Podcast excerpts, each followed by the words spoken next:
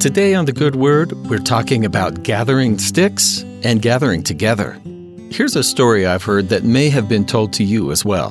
Here's how I remember it An old man had three sons and a large farm. He'd lived a good life, had raised his sons properly, he hoped, and had run his farm successfully. But he was old and dying. He called for his three sons, asking each of them to bring to him the strongest stick they could find. His sons complied with his odd request and gathered around his deathbed, each with a stick in their hand. Good, my sons, the old man said. Now gather them together and bind them as tight as you can. After they'd done so, the man gestured at the oldest son, known for his strength. Break this bundle. The eldest tried, pushing and pulling, but he couldn't do it.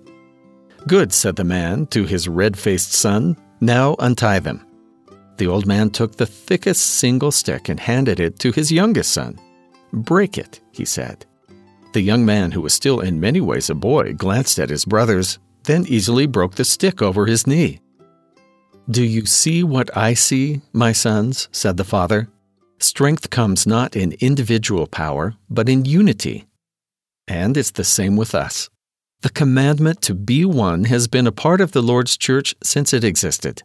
In the first few chapters of 1 Corinthians, Paul instructs the members living in the city of Corinth on what was beginning to be a major issue in the church. The saints had begun to be divided against each other. Some saw who they were baptized by as an important part of their identity, displacing their larger identity as a Christian. Instead of being one in Christ, they were split against each other. Paul points out the flaw in their logic this way now I beseech you, brethren, by the name of our Lord Jesus Christ, that ye all speak the same thing, and that there be no divisions among you, but that ye be perfectly joined together in the same mind and in the same judgment. For it hath been declared unto me of you, my brethren, that there are contentions among you.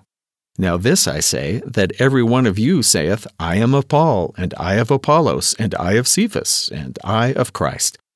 Is Christ divided? Was Paul crucified for you, or were you baptized in the name of Paul? We don't know all the details of the Corinthian members' contentions or quarrels, but we are familiar with our own imperfect relationships. Do we ever let petty or insignificant details interrupt the unity we can have in a relationship? Do someone else's imperfections rub up against our own? No person or relationship is flawless. But as fellow saints in the household of faith, we've been asked to be one that we may be His. Here's how President Henry B. Eyring explains why the Lord wants His people and His church to be one. We know from experience that joy comes when we are blessed with unity. We yearn as spirit children of our Heavenly Father for that joy which we once had with Him in the life before this one. His desire is to grant us that sacred wish for unity out of His love for us. He cannot grant it to us as individuals.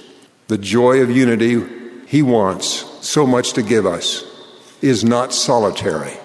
We must seek it and qualify for it with others. It is not surprising then that God urges us to gather so that He can bless us. He wants us to gather into families.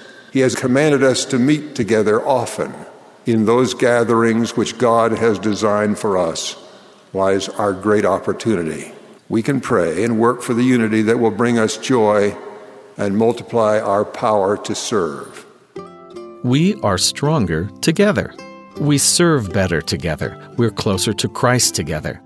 Like the Father in the story, our Father wants us to be the most successful we can be. As we gather together and serve one another, He can better bless us, and we can better bless each other.